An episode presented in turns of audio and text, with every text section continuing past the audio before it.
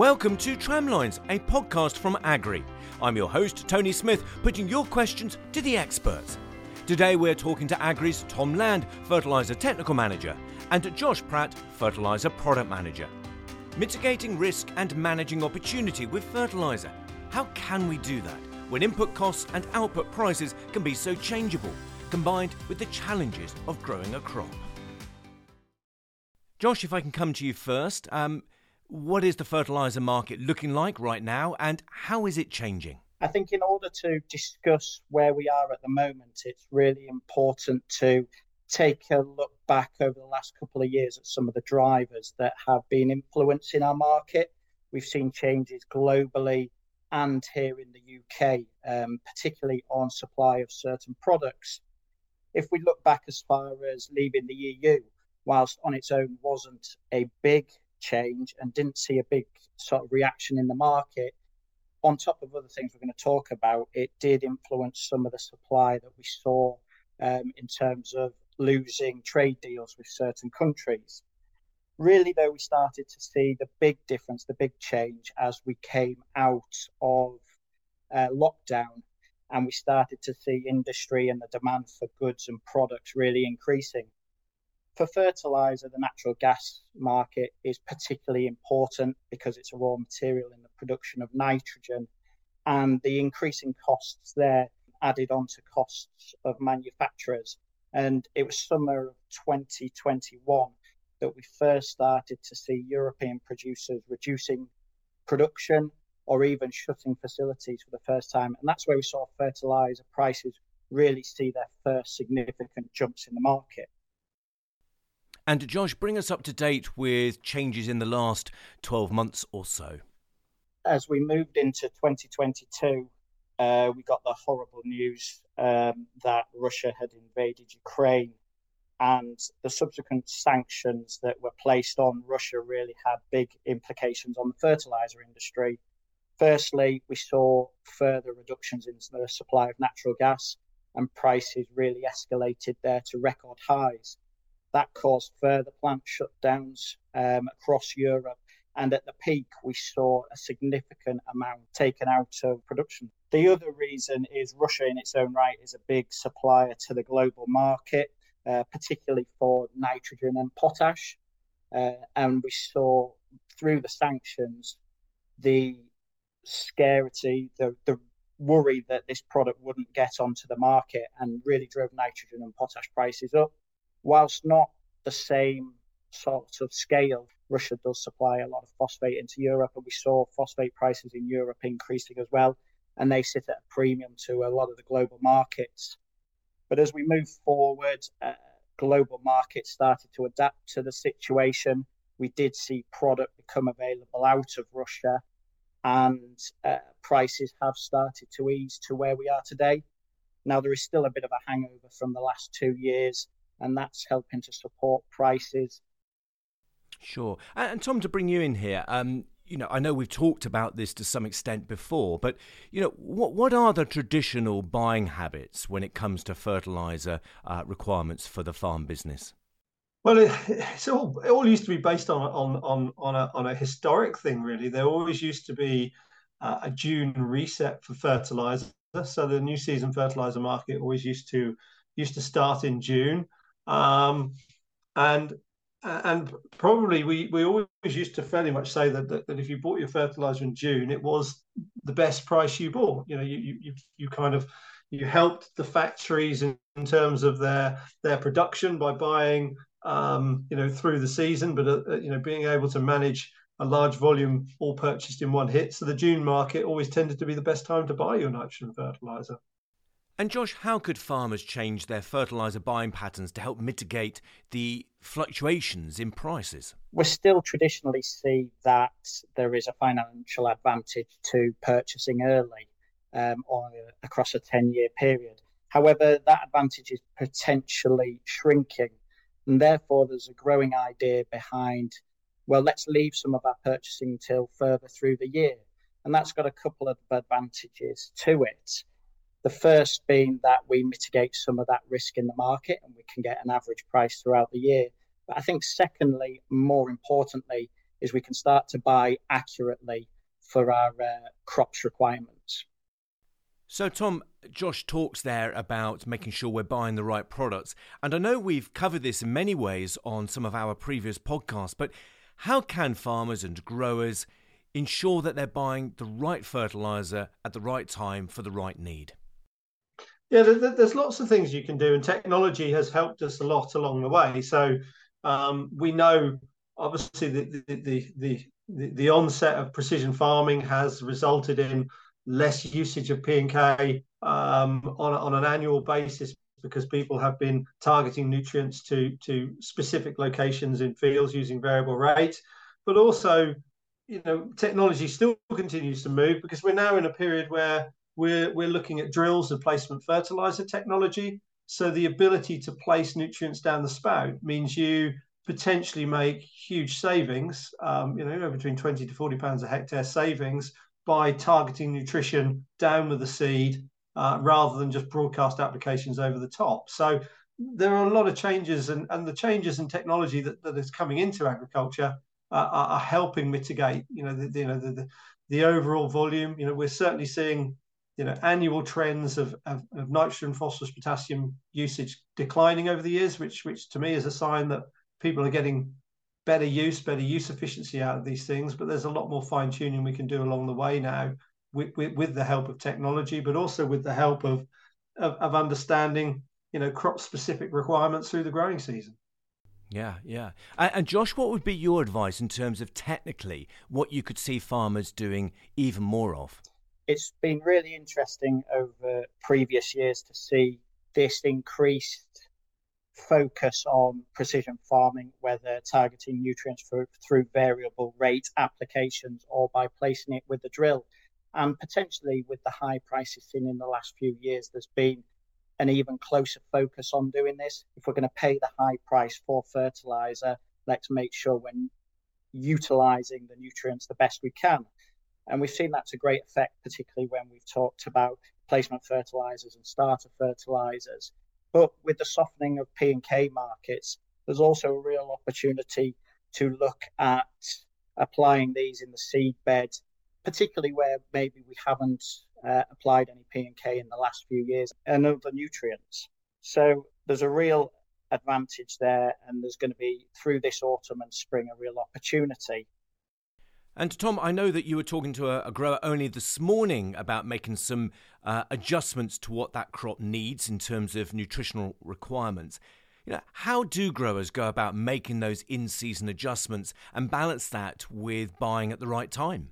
You know, it's hard to make your buying decisions on one day of the year when you're not sure what, you know, what your overall cropping is going to be at the time.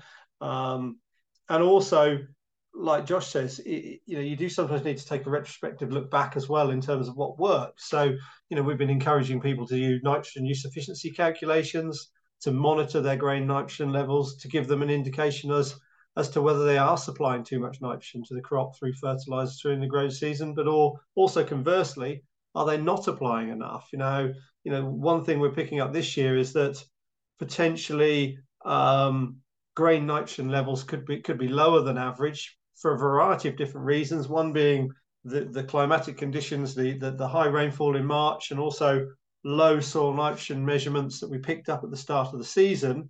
But this is this this has some potential challenges when you're starting to maybe achieve milling wheat crops of thirteen percent um, or, or high twelve to thirteen percent proteins. Uh, and we're currently measuring, you know, in some situations, an eleven and a half potential protein through um, using tools such as the root protein prediction test. So what that says to me is that, and growers quite rightly have made economic decisions to maybe make significant cuts to nitrogen rates last season, or the, or the season we're just in. Uh, but in turn, we need to, we need to know what specific market you're hoping to grow that crop in, because if you are trying to achieve a high protein uh, and we're picking up these low levels now, we need to make, this is the, our last chance to really make a decision. Do we go in back in with some more nitrogen, with this foliar nitrogen, to try and help lift that protein in, in the milling wheat crops? Uh, thanks, Tom. Very interesting indeed. Josh, what would you add? Tom's example there really of cutting nitrogen rates shows that there are times that we are caught scrutinising our input costs in isolation to how that's going to affect our performance uh, and crop output. It's really important that we look across the full picture, that sometimes if we are going to look to cut our input costs, that we are making sure that we've got evidence to back up that we can do that, but also by saving ten, fifteen pounds a tonne by potentially buying an inferior product, when we break that down on a cost per hectare, we don't see the savings we first thought, particularly when we look at it on a hectare basis, that our savings are potentially not as large as we first thought, particularly if we take into account potential loss in margin from loss of performance in, in crop um, output. Learn more about our Agrii Start fertiliser range, including Agrii Start Release, a unique phosphorus activator in soils. Agrii Start Release increases the availability of other soil nutrients, prevents lockup, and in turn increases the release of phosphate. Visit agrii.co.uk forward slash release or click link in bio. Tom, just remind us of some of those key tools. You talked about some of them just now, but that we can use to monitor in season and really gauge what we need to do to mitigate that risk. I'm a big fan of soil nitrogen sampling, but I'm I'm also um, I also think you need to cross-reference that with with soil texture and soil organic matter. So a lot of people will have been doing soil organic matter tests, and I think those two combined help the grower to understand how much that nitrogen could come available through the growing season. So if you've got a large amount of nitrogen in the soil, you've got something you can tap into. Also, crop monitoring, so so measuring uh, crop biomass, crop N D V I, um, also gives an indication of how much captured nitrogen is in the crop. And, and, and you know, in the majority of situations, if you've got a large green area index, uh, either in oilseed rape or winter wheat, you've captured nitrogen that the crop can utilise, uh, and that can be taken account for as part of your nitrogen recommendations. So so there's a couple of pieces of the toolkit, but also, you know, soil analysis. Now, you, you if you've got reasonably strong soil analysis levels and your indexes are good, then you've got the reason to make, you know, changes. You don't need to apply as much fertilizer, and it may help your focus to say, I'll, I'll target my attentions to lower soil nutrient statuses, invest my money in those areas of the farm, rather than maybe taking a blanket approach to all fields, um, which, which of course is going to cost you more money. So listening to you both, it sounds like the best way of finding success is by managing and balancing that buying of our input costs at the best price with buying what we need and adjusting that in season.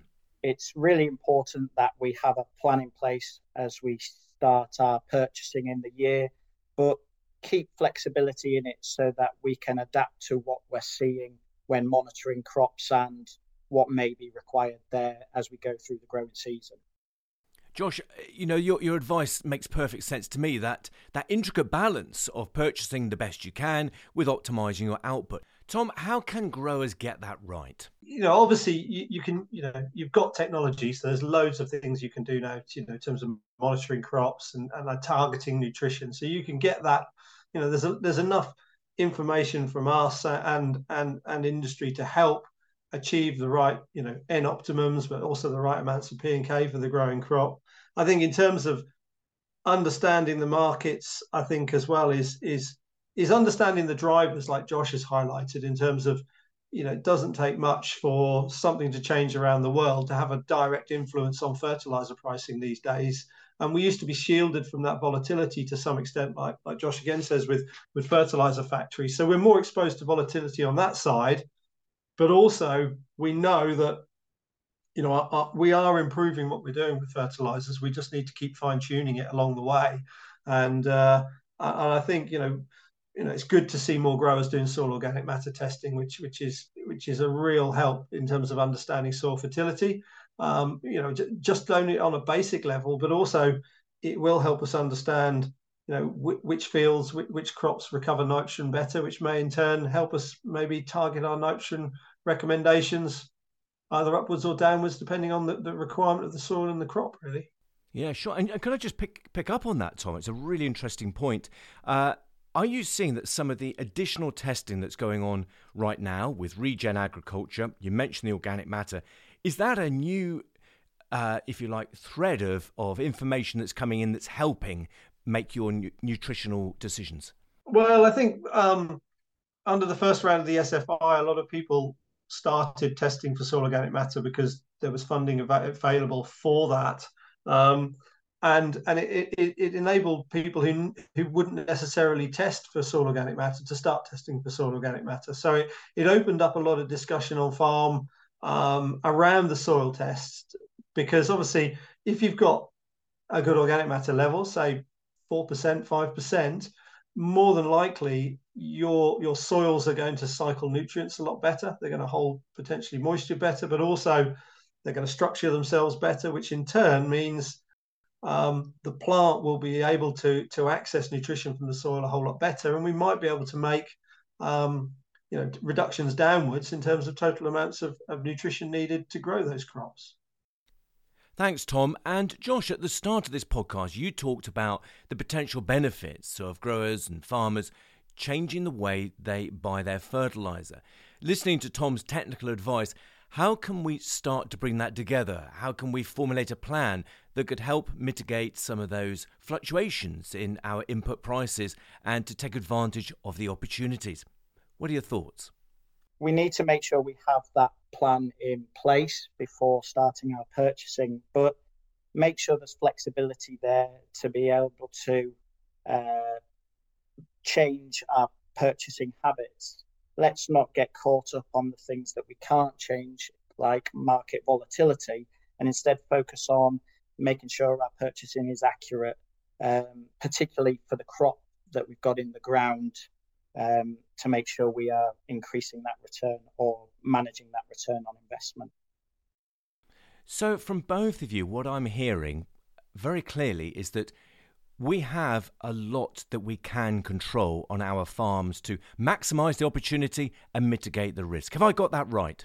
You said mitigate the risk, but also that mitigate the risk is not just the financial risk, but also um, the risk to getting things wrong in the environment as well. Because if we're If we're making better use of fertilizers, uh, which in turn means we're not maybe applying excessive amounts of fertilizer, which have negative effects on the environment, not just not just things like the carbon footprint of a crop that everybody seems to be focused on at the moment, but also applying too much phosphorus to soils when crops don't and, and soils don't require it can exacerbate pollution uh, in, in rivers through soil erosion. So I think, you know, the risk is not just financial, it's also, you know, we're doing good for the environment by putting the right nutrients in the right place.